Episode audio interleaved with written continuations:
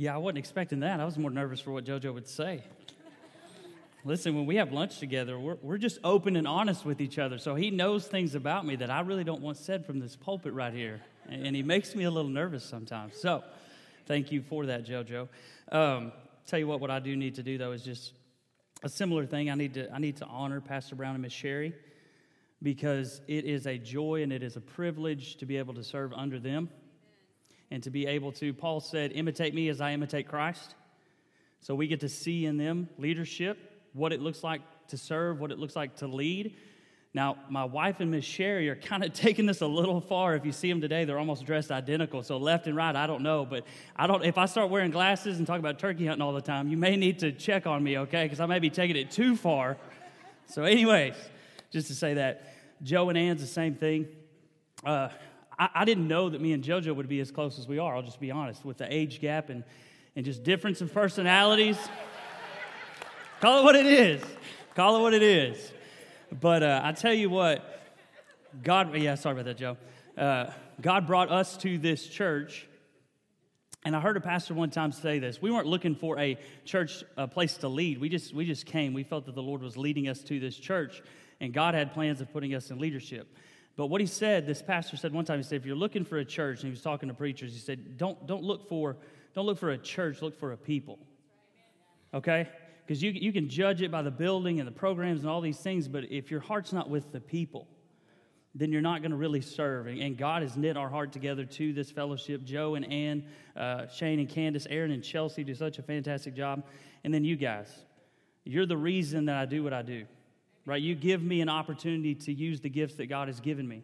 And I thank you for that. So I bless you this morning. I pray that this word is an encouragement to you. Uh, it's something I've been thinking on. We've been in the, we come out of Easter talking about the resurrection of Jesus.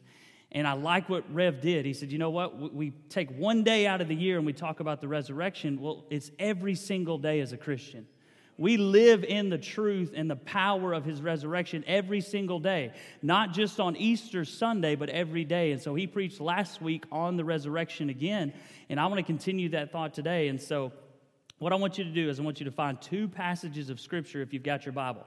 Obviously, if you've got the iPad or the phone, you can get there quickly. But just to kind of help you, the first passage I want you to find is Mark chapter 8, Mark chapter 8, verses 29 through 38. And if you've got a, a ribbon or a marker, just mark that one because we'll get to it a little bit later. So, Mark chapter 8, verses 29 through 38. So, put your ribbon there, mark that. And where we're going to start is going to be Philippians chapter 3. So if you'll get to Mark 8, put a mark there, flip to Philippians chapter 3, that's where we're going to start. And so when you find Philippians chapter 3, if you would, stand as we uh, read the word. I think that's a great thing to do, just to stand in honor of the word. So Philippians chapter 3 is where we'll start. I know I got you flipping everywhere to flip to Philippians. Philippians chapter 3, verses 7 through 11. The Apostle Paul writes this. He says, But what things were gained to me, these I have counted loss for Christ.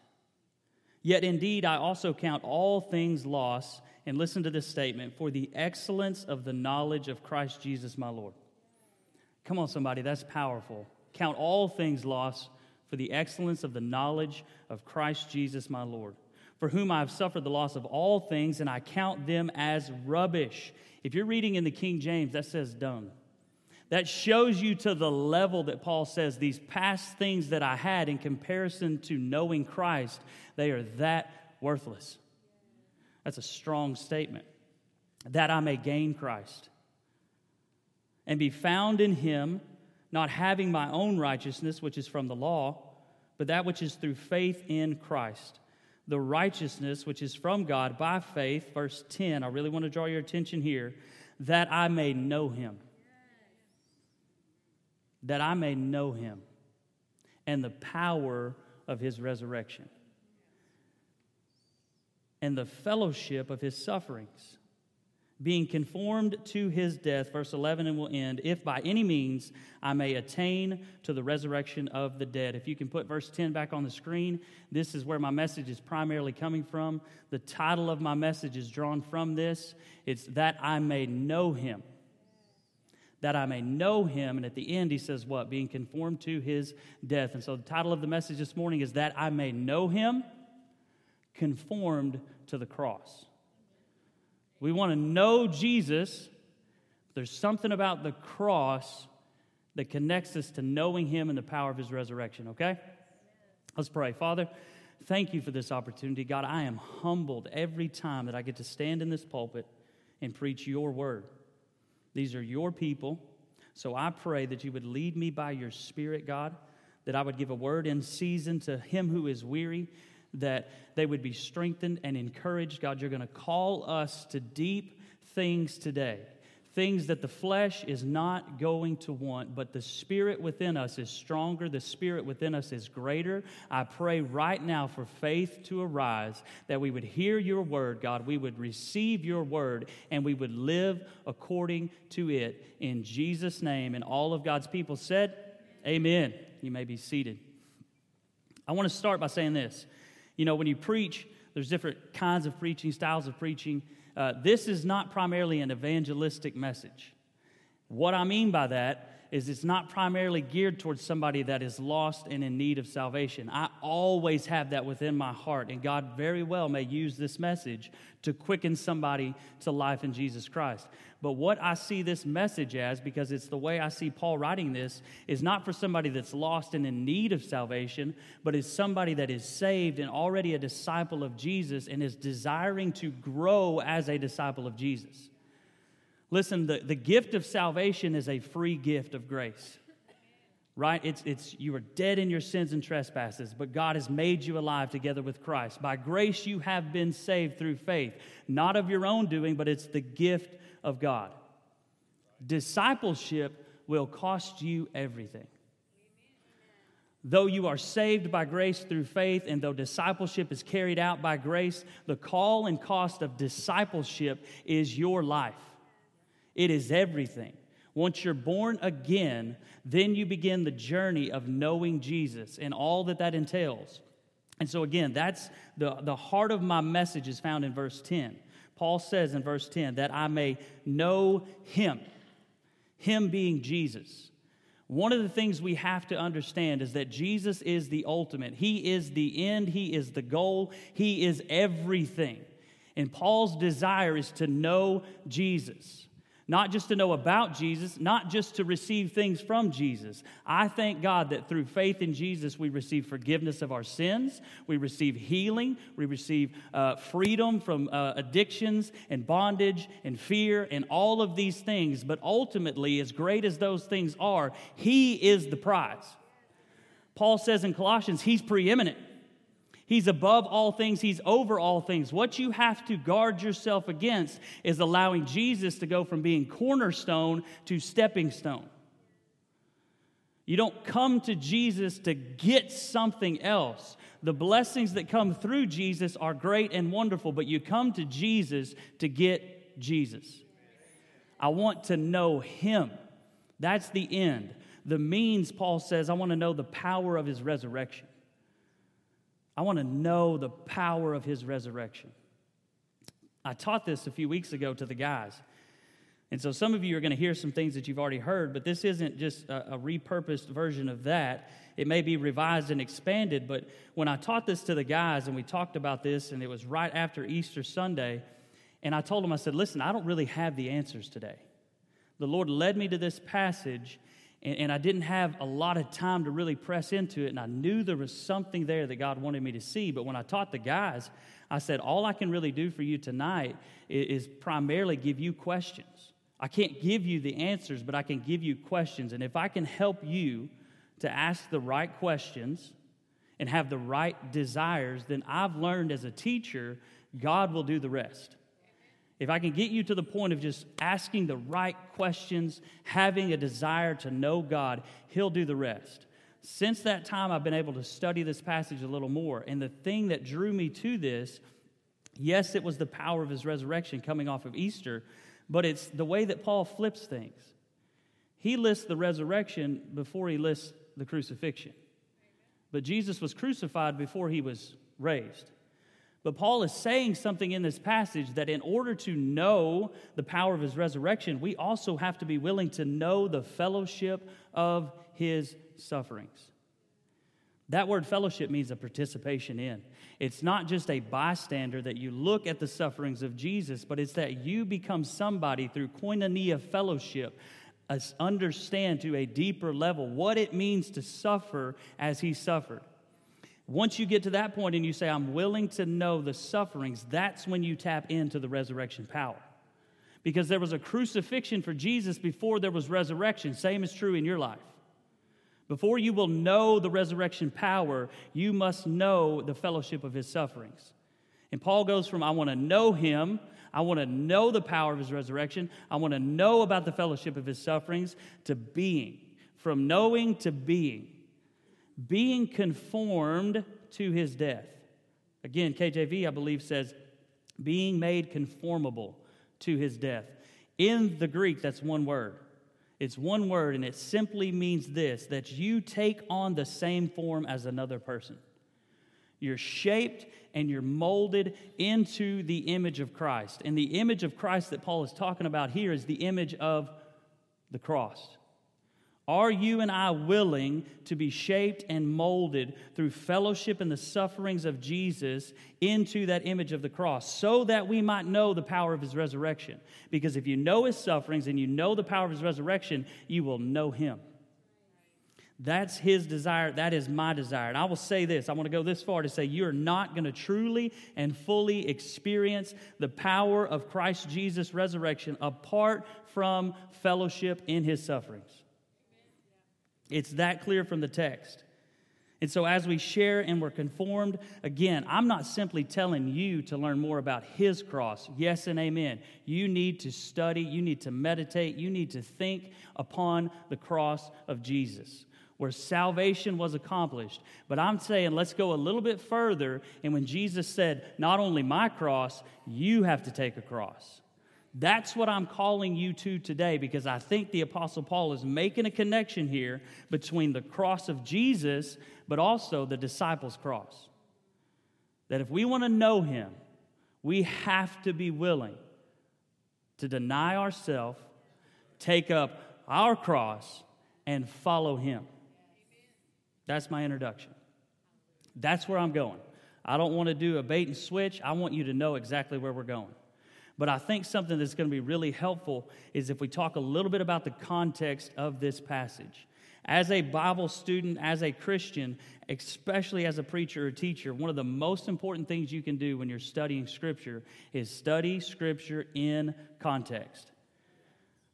Now, I have the title here of Pastor of Discipleship, whatever that means, but what it means for me is to teach you how to study the Word how to primarily study the word and how to do it right. It's not enough, and I'm going to say this it's not enough for you just to read the Bible. You have to read the Bible right. The Pharisees read the Bible, and Jesus said, You're sons of the devil. You got to be careful with thinking just because I read scripture, I'm good. You need to pray for the understanding of the Holy Spirit. You need to listen to preachers and teachers that will break it down for you and help you understand all of those things. But you need to learn to read scripture right. I can take a passage out of scripture and I can pull it out of its context and I can make it say whatever I want. That's why you have cults. That's why you have people that'll deny Jesus but want to say it's from the Bible. It's not possible. So, if you will discipline yourself to know Scripture and study it in context, it's going to help you. The book of Philippians is written by the Apostle Paul. That's clear. Nobody really debates that. But here's the things that I'm going to share with you that I think are going to help you understand the power that is in verse 10. The Apostle Paul wrote this book sometime around AD 62. He's been following Jesus now for nearly 30 years. 30 years as an apostle of Jesus Christ. If you remember, he had the Damascus Road experience where he saw the resurrected Christ, and the glory of Jesus was so powerful that it knocked him off of his horse and blinded him. He stayed in that condition for three days until God sent a man named Ananias to pray for Paul. Something like scales fell off of his eyes. He was baptized. He was filled with the Holy Spirit. The, the scriptures say he immediately went out and began to preach, and people were astonished. They said, Is this, is this not the one that used to persecute the faith, and now he's preaching the gospel so boldly. Paul went from a persecutor of the church, a persecutor of Christ, to persecuted for Christ because he saw the resurrected Jesus.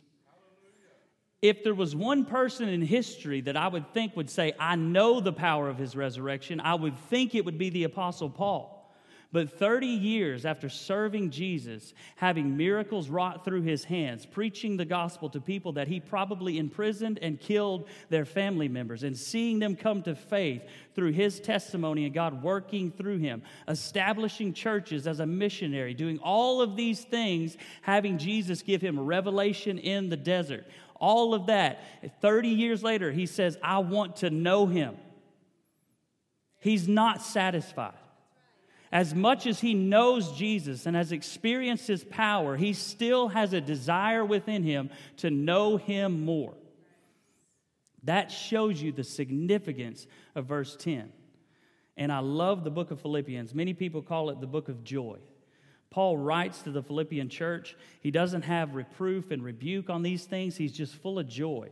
And in every chapter, he's talking about joy and talking about joy. How can he do that?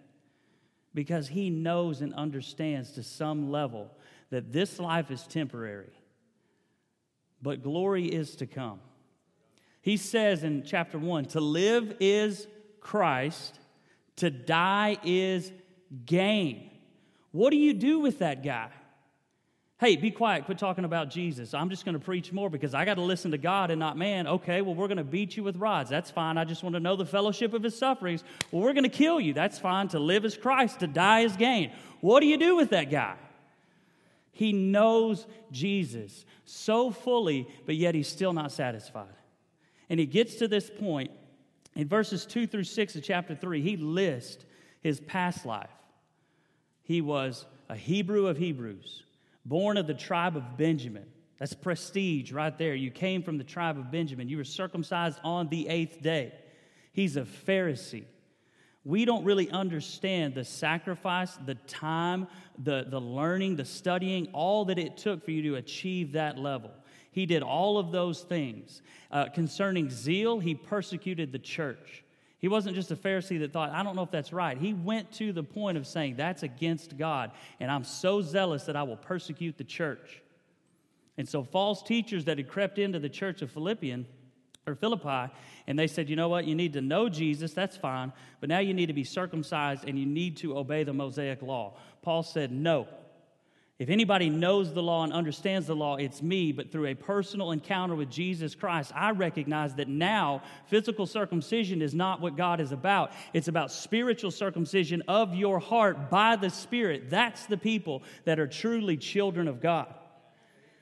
And then he takes all of that prestige and all of that power and all of the things that he used to have and the status that he used to have, and he says, It's dung. It is rubbish compared to knowing Him. That should shock you. That should make you think for just a second. Maybe I just need to sit here and think about what he's really saying. Instead of blowing through this and getting my Bible reading done, maybe I need to stop and say, there's something deeper here. Paul has in verse 13, I want to read this. Y'all don't have to put it on the screen. Paul says, Brethren, I do not count myself to apprehended, to have apprehended. One thing I do, forgetting those things which are behind and, and reaching forward to those things which are ahead. Paul has this understanding of the past reality, whether it's marked with pride because you saw yourself as a moral person, a religious person, but you didn't truly know Jesus, Maybe it is somebody that was bound in sin and iniquity and under the power of Satan, and you were a blasphemer of God. It does not matter if you've been redeemed. Your past is your past. Leave it in the past. Let it go. If God has said you are redeemed, then God has spoken. And when God speaks, he does not go back on his word.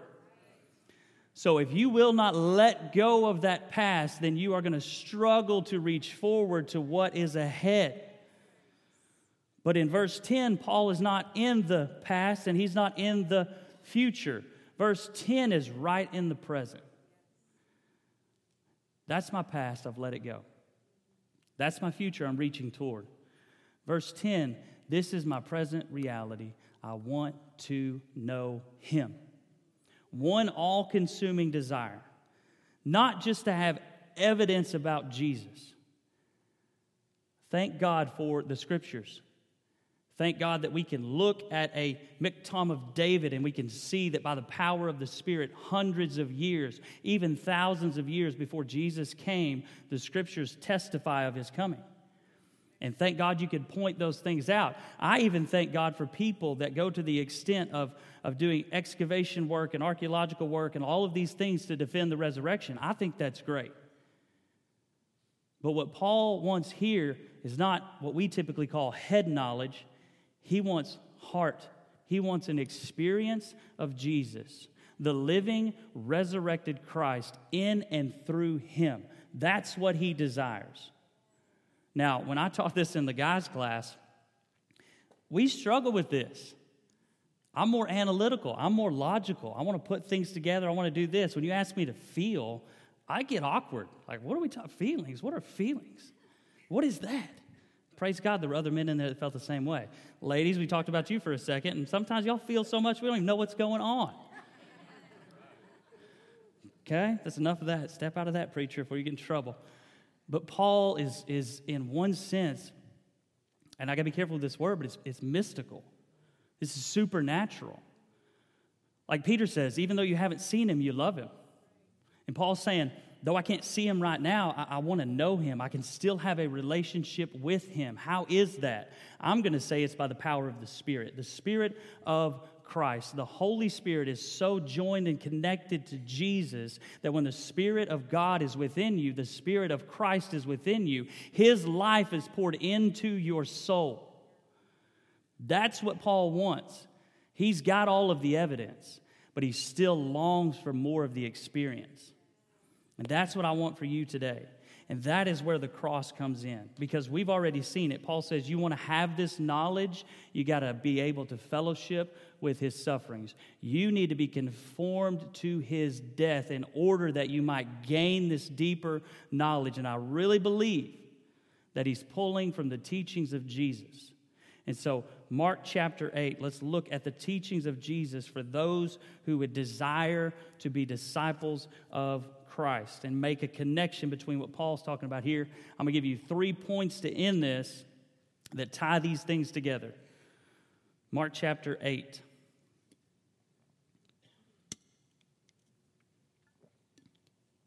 Beginning of verse 29.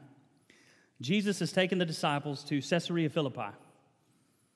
This is a place of pagan idolatry and worship of false gods. And Jesus, I think, strategically takes his disciples to this place where all of this false religion and false worship is all around them. And he stands right in this place and he asks this question Who do you say that I am? Same question is true for you today. In the midst of a fallen world, in a sinful society, who do you say that Jesus is? Peter answers and he says, You are the Christ. Some, uh, the Matthew and Mark versions say, The Son of the living God. Peter gets it right. He gets it right. But his understanding of what it means for Jesus to be the Christ is still limited. Okay? It's still limited.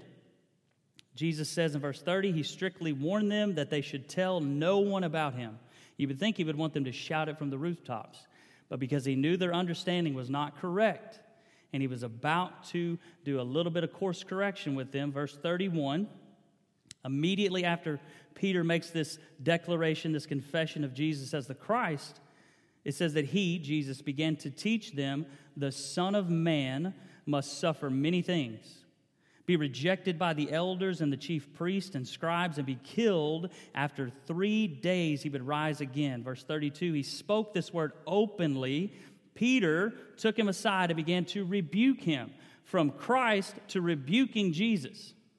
We all know the story of Peter, but just think about it. In his mind, he says, You're the Christ, but his understanding of what it means for Jesus to be the Christ is not Jesus' understanding of what it means to be the Christ.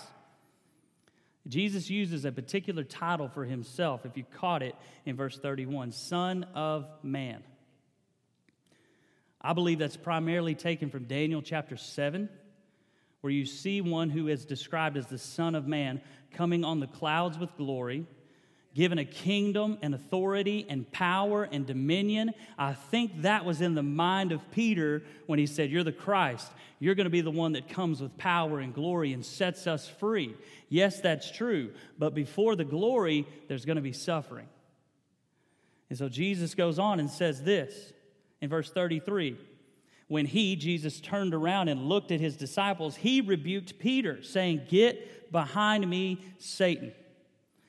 I mean, you were at the height of the mountain, now you're at the bottom of the valley.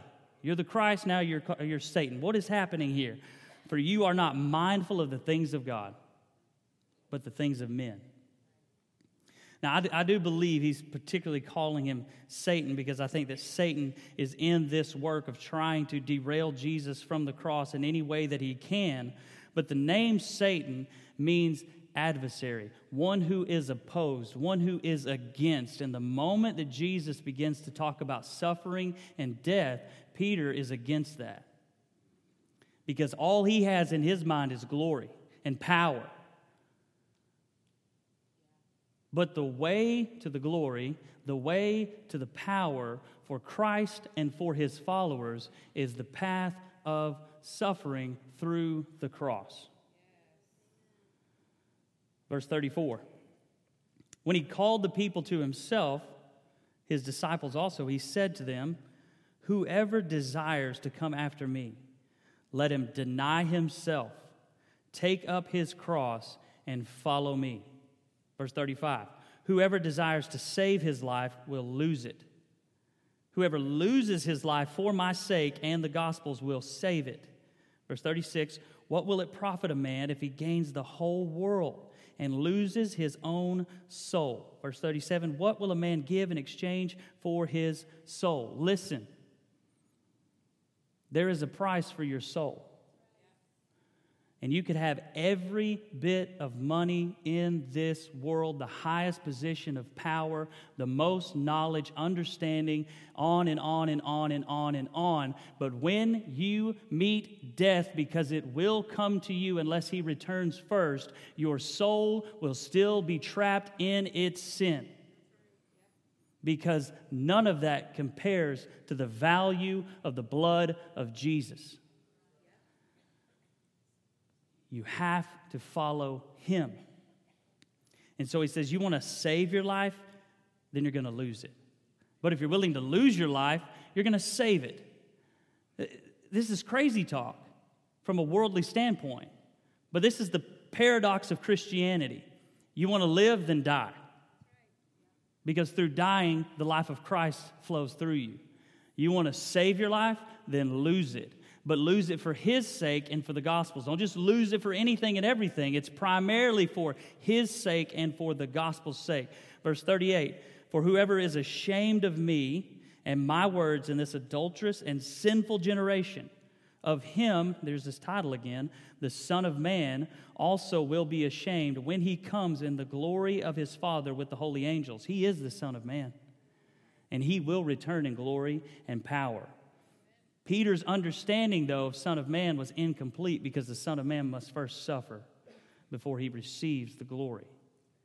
The same is true for us. That is what Paul wants us to know. I want you to know him and the power of his resurrection. I want you to have a life marked by the Spirit of God. Romans 1 4 says that Jesus was declared to be the Son of God in power by the Spirit of holiness through the resurrection. So I believe when he's saying the power of his resurrection, he's talking about a life filled with the Holy Spirit. And if you want that life, you have to be willing to deny yourself. That's the negative part. You have to first deny yourself. If you have a desire to follow Jesus, the first thing you must do is deny self the sinful nature that desires the things of this world, you have to first deny that. Then you take the positive, take up your cross. not just his cross, your cross, then you can follow him. That's the life of discipleship. That's the life that Paul wants for us. So, three points when we talk about the cross, because the cross represents death and shame. When he said this word to some Jewish men who had walked through and seen their brothers put upon a Roman cross, meaning to torture them, but also meaning to be utter shame and disgrace. Can you imagine the shock and awe when Jesus said, I'm going to have a cross, you get one too? If we preach Jesus in such a way that it's come to Jesus to get health and wealth and this and this and this, which I'm for, but if we do it apart from calling people to the cross, we're not preaching the true message of Jesus. If I can't stand on this pulpit, preach this message to you, but also take this same message and preach it to people that right now are under governments and leaders that are anti God and want to kill them, then it's not a true message. It's got to be able to resonate with people in America as well as people in Iraq, Sudan, anywhere that they are being persecuted for their faith. Are you willing to know Him? And if you are, and if you desire to know Him, He's immediately going to tell you, take up your cross, then you can follow me. Three points for the cross it's crucifixion, it's putting things to death. Point number one you got to crucify your flesh. The first two I'm going to share with you, I think, yes, absolutely. The third one I think might be a little bit different for you, but, but it's not a stretch. But the first one is you got to crucify your flesh. Your, your old sinful nature, that though you are born again by the power of the Spirit, it didn't get the message. It still hangs around, and through the temptations of the world, it wants and it desires and it lusts against the spirit that's on the inside of you. Galatians 5, Paul says, The flesh lusts against the spirit but the spirit lusts against the flesh. It's a battle. So I have a word of encouragement for you because I find people in this place of fighting against the flesh and seeking to live by the spirit and they're discouraged. Brother, sister, that's a good sign that there's life on the inside of you. The problem is if you're allowing the flesh to win. But if you will take, and every morning when you wake up, if you will pray and you will focus your mind upon Jesus and you will say, Today I'm going to deny myself, I'm going to take up my cross, self, flesh, you have no power. Just like you hang up a coat, if you have to do it, you say, You are on the cross, you are dead to me, and I am alive to God. And His power and His Spirit will flow in and through me. But if you don't crucify the flesh, you're going to fight and you're going to struggle and you're always going to be downcast and you're always going to be in a place of wanting more and seeking more, but the flesh is wanting the things that you don't want. And Paul gets in this situation where I don't know. I do the things I don't want to do, and the things I want to do, I can't do. But if you will crucify your flesh, then the Spirit of God will flow through you and to others. Point one crucify your flesh so you can know the power of his resurrection. Point two, crucify your desires and your will. The moment you got saved, it's no longer about you. This is not the Jace Holmes show. I am a bond servant of Jesus Christ. And where my will is against his will, it needs to die.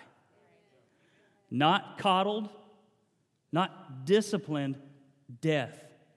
It is anti God anti his plans, anti his purposes. Therefore, I need to crucify. The greatest example that we have in Scripture of this is Jesus in the Garden of Gethsemane. We know the prayer, if there's any other way. And I'm so thankful this is included in the Bible because we see the humanity of Jesus. That though he's fully God, he's also fully man. And he's wrestling with the truth of the cross because he knows the pain he knows the shame, but he also understands that he is going to be the one that is going to bear the sins of the world. The eternal Son of God took upon flesh. That's a pretty good step down in and of itself. But then to go to the point of death on a cross, we can't even fathom. And so he's wrestling and he's praying and he's sweating drops of blood. And what does he say? Not my will, but your will be done. He had to crucify his will. All of salvation hung in the balance right there in that garden. But the moment that his will was subjected to the will of God, then salvation was, in a sense, accomplished. Yes, he had to go to the cross, but he determined right there that the will of the Father would be his will and that he would accept the cross. You have to do the same. If your will or your desire is against what God wills or God desires, it has to die. The thing that I love about this, Jesus knew the will of the Father. Many times when we pray that, we're oblivious. And so we kind of just throw it up. And, I, am not trying to be harsh here. I just want you to see where I'm going with this. Uh, not, I don't know God's will, not my will, but your will be done. And we have no clue what that is. Jesus perfectly knew the will. He wasn't oblivious to it, he knew that it was the cross. His struggle wasn't, I don't know it, help me figure it out. It was, I know it, but something in me is not wanting it. And so when I preach to you this morning and I say you have to take up your cross, your flesh is trying to push back. It is trying to revolt. It does not want to be put to death you know the will of God for your life is to take up a cross. You have to crucify your will where it pushes against what God wants for you. And you have to say, Not my will, but your will, even if it's a cross, even if it's suffering, even if it's shame, even if it's ridicule, whatever it is. If it's your will, then I accept it. Number three. This came out of a conversation me and JoJo had, so that should scare you. You got to crucify your time. And I realize that when I say that, there are people on both ends of the spectrum and some in the middle. Crucify your time. There are people under the sound of my voice that are saying, Brother, I don't have time to do anything. We're here, we're here, we're here, we're here, we're here, we're running, we're going, we're going. Well, guess what? Crucify your time. That may very well mean for you or for your family, some things do have to go if they are not truly the things of God, if they are not truly helping you and your family to grow as followers of Jesus, then yes, they may have to go. But hold on just a minute. Maybe it's also the fact that you need to understand that through those things, God may very well use you if you will crucify that time and see it as an opportunity to be used by God. So maybe you don't have to give them up, but your perspective needs to change. That it's not just about little Johnny or this or that or that, it's about Jesus, and through this, we're going to use it as a means to share the gospel with others. I'm going to use it. When I see my son playing baseball, listen, I didn't know I had these things inside of me that come out. And so if you see him, I may start wearing a hat because they're like, who is he preach? That guy preaches? But there's something in me that just, God, I just love it. I want to see them win. I pray, God, help us to win. I'm thankful for the other team. Keep them safe. But I want to win, Lord. I want to win. But if I get so caught up in those things that the guy that's standing beside me wants to talk and he's struggling with sin, but I'm so focused on this that I don't have time for him or I don't have time for Jesus. That's got to be crucified. That's got to be put to death. Because when you say, Lord, my time is not my time, it's your time, you wake up different, you walk different, you talk different, you think different. The first thing we find in Scripture, really, that God sanctified was time. We always think about sanctify me or maybe sanctify a, a place. One of the first things God sanctified was time. He gave the Sabbath. This time is different than all other time. This is, this is holy time. You've got to get that in your life. Maybe it is a Sabbath for you. Don't get so fixed on the days. I don't know what your schedule looks like, but the principle of the Sabbath is wonderful. When you take time or a day and you focus on God and the good things that He's given you, and you share a meal with your family, that's some holy time right there. It may not be the best thing for you to schedule another Bible study. Maybe it's time to sit at the table with your family. Crucify your time.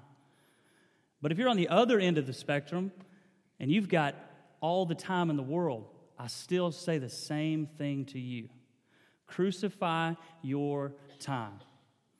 If loneliness and fear are creeping in because you have so much time and you're so alone, crucify your time because there's one that walks closer than a brother. There's one that always wants to speak with you. There's one that will fellowship with you and restore the joy that has been taken from you. Crucify your time. The greatest example of somebody crucifying their time is Jesus again. When he's on the cross and his hands and his feet are nailed, and he cries out, My God, my God, why have you forsaken me? That's Psalm 22. I don't know it, but I believe that he knew that entire psalm. And he more than likely repeated the entire psalm. And at the end of that psalm, it goes from, God, I don't know where you are. I feel forsaken. I feel like you've left me because of my situation, because of my circumstance. The end of the psalm says, The Lord will not turn his face from his servant and he will restore him and he will redeem him. And then it says, I will praise you because of this deliverance. So, if all you understand of Jesus on the cross is he was forsaken, I challenge you to read Psalm 22, and you will see that in the moment when his time was being pressed and he was about to die and he was in pain and agony, he sang a psalm of victory. He crucified his time and, even in the difficulty, found a way to worship God. That's what you've got to do. Redeem those moments with worship. Praise God. When you don't feel like it, praise God. Fill your home, fill your car, fill your life with scripture and with worship. It will change you because the resurrection power of Jesus will begin to flow through you. He also prayed while he was on the cross Father, forgive them, for they know not what they do. And I read an author that said, The hands that used to administer healing could no longer be stretched forth because they were nailed to the cross. The feet that used to take him on errands of mercy could no longer take him because they were nailed to the cross but his mouth was still able to speak, and he used that mouth and he used that time to intercede for those that were killing him. Listen to me, senior saint. Listen to me, suffering saint. You still can serve the Lord. You can still serve this church. If maybe you used to be able to go here and go there and do this and do that, but because of age or because of physical inability, because of mental inability, whatever it may be, you still have a purpose and you can still experience the power of His resurrection because you can crucify your time and you can pray and you can intercede and you know and you know and you know that you are joining with the one who is interceding right now in heaven. And that is what it means to experience the resurrection power of Jesus. If your hands are pinned and your feet are pinned and you can't do what you used to do, and the enemy says you are going to be captivated by fear and you can't do, so now the Lord, no, no, no, no. You shut him up with praise and you shut him up with prayer. And the power of Jesus will flow in and through you again. Amen. Philippians chapter 2, and we're going to close. Philippians chapter 2. I love Jesus for so many things, but I love Jesus because not only does he call us to do things, but he first did these things. And so, Philippians chapter 2, verses 5 through 11, Paul says this Let this mind be in you, which was also in Christ Jesus who, being in the form of God, did not consider it robbery to be equal with God, but made himself of no reputation, taking the form of a bondservant, coming in the likeness of men. Now, now stop right there. I kind of hinted at this earlier. Let's, let's try to think about this as much as we can. Before he took upon flesh and was given the name Jesus, he was the eternal Son of God. Scripture would say, in the bosom of the Father. I can't give you the outworkings and inworkings of the Trinity, Father, Son, and Holy Spirit, but I see it in Scripture and I know it to be true. So before he was Jesus incarnate, he was the eternal Son of God in perfect glory and communion with the Father and the Spirit. He prays for that again in John chapter 17 Lord, restore the glory to me that we had before the world began. But because of the plan of redemption, because of the sinfulness of man and God's desire to save us, even when we were in our sins, He died for us. He came and took upon flesh. Again, that step down, we can't even fathom. To take upon flesh, not born in a king's house, born in a lowly manger. You see it from the beginning of his life, but he was born to die. He knew that he was coming not just to take upon flesh and teach some good things. He came to teach, but he came to die. Because apart from death, there would be no salvation. And the death that was destined for him was not like a warrior on a battlefield that everybody would talk so highly of. It was the death of the cross. And so it goes on to say this. Verse 8 being found in appearance as a man, he humbled himself and became obedient to the point of death. That, in and of itself, is enough. But it was even the death of the cross. There was a humbling of himself. If Christ is able to humble himself to the point of death and death on a cross, who are we to reject the cross that he says we are to take? Verse 9, therefore God has also highly exalted him, given him the name which is above every name, that at the name of Jesus every knee should bow of those in heaven and of those on earth and those under the earth. Verse 11, that every tongue should confess Jesus Christ is Lord to the glory of the Father. There's that glory again, but how did he receive that glory? By the way of the cross. He received resurrection because he first received crucifixion. Brother, sister, the same is true for you. In order to experience resurrection power, you have to deny yourself, take up your cross, live a life of death to self so that the life of God will flow freely in you and through you. And Paul says this uh, I'm saying Paul wrote the book of Hebrews, so that's my point of view. But he said that Jesus, for the joy that was set before him, endured the cross, despising the shame and is now sitting down at the right hand of God. He knew the cross was there, he endured the cross, but there was a joy on the other side, and that is the joy of the Christian life. You have to understand that your situation and circumstance now is temporary, but there is an eternal joy that is to come. Part of the reason we don't worship like we should is because we get so fixated on the here and now.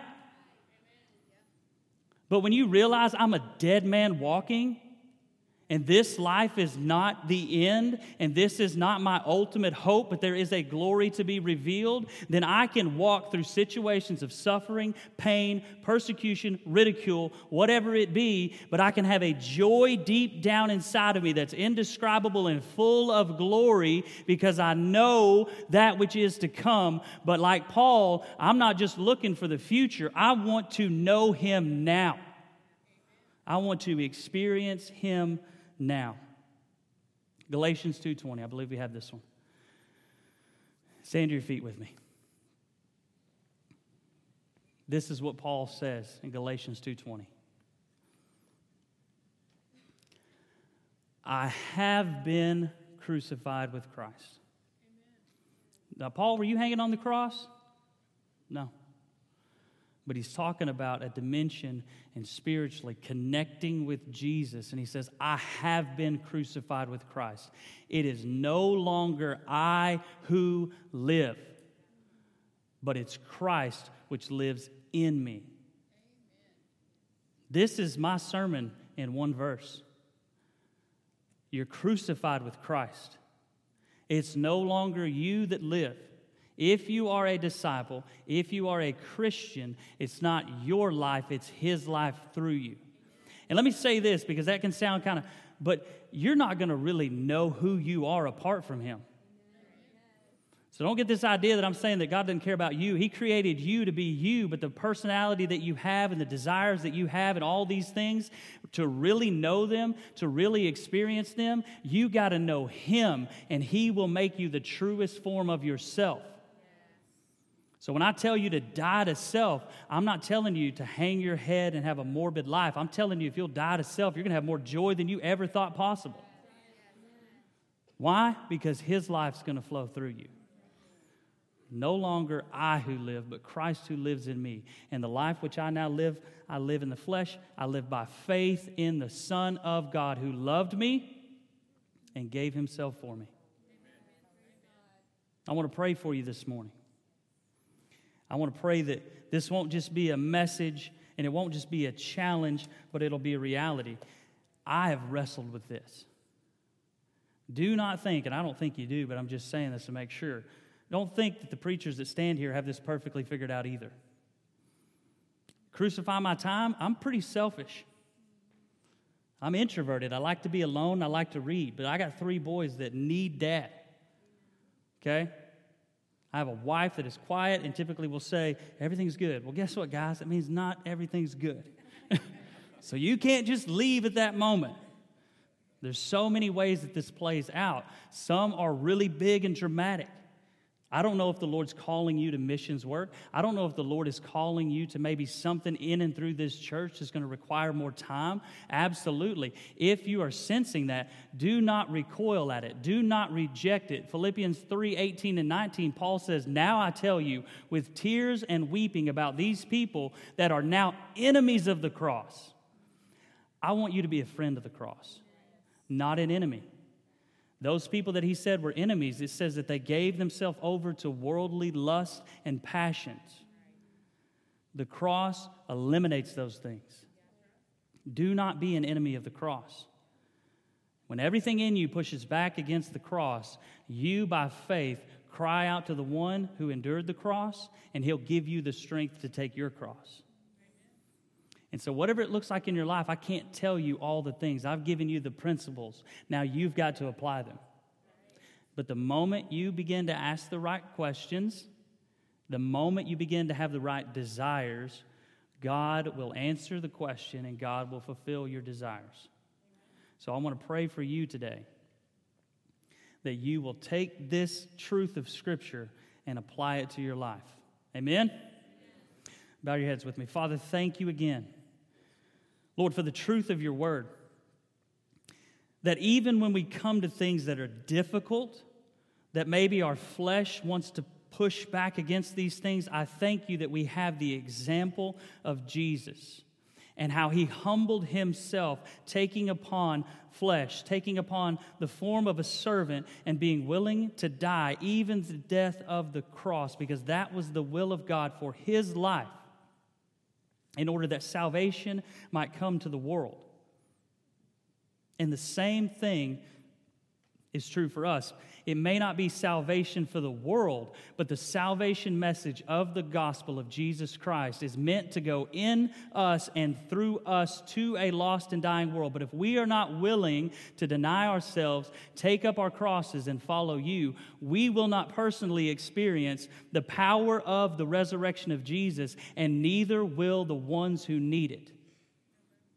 So I pray over this church family, God, for those that are in the valley of uh, humiliation and struggling and suffering, that the example of Jesus on the cross through singing psalms of hymn and worship and prayer will be an encouragement to them to remember that God is not done with you for those that are running here and there and everywhere. Help us to crucify our time and to be more open to the work of the Spirit in every area, in every place, in every avenue, in every event in our life. What we want today and every day is to know Jesus. So, Lord, give us the grace to know Jesus in the power of his resurrection and the fellowship of his suffering. Bless this church family, Lord, I pray in Jesus' name. And give the Lord a hand clap of praise this morning. God is good. God is good. Amen. Thank you so much for being with us this morning. Listen, as it says,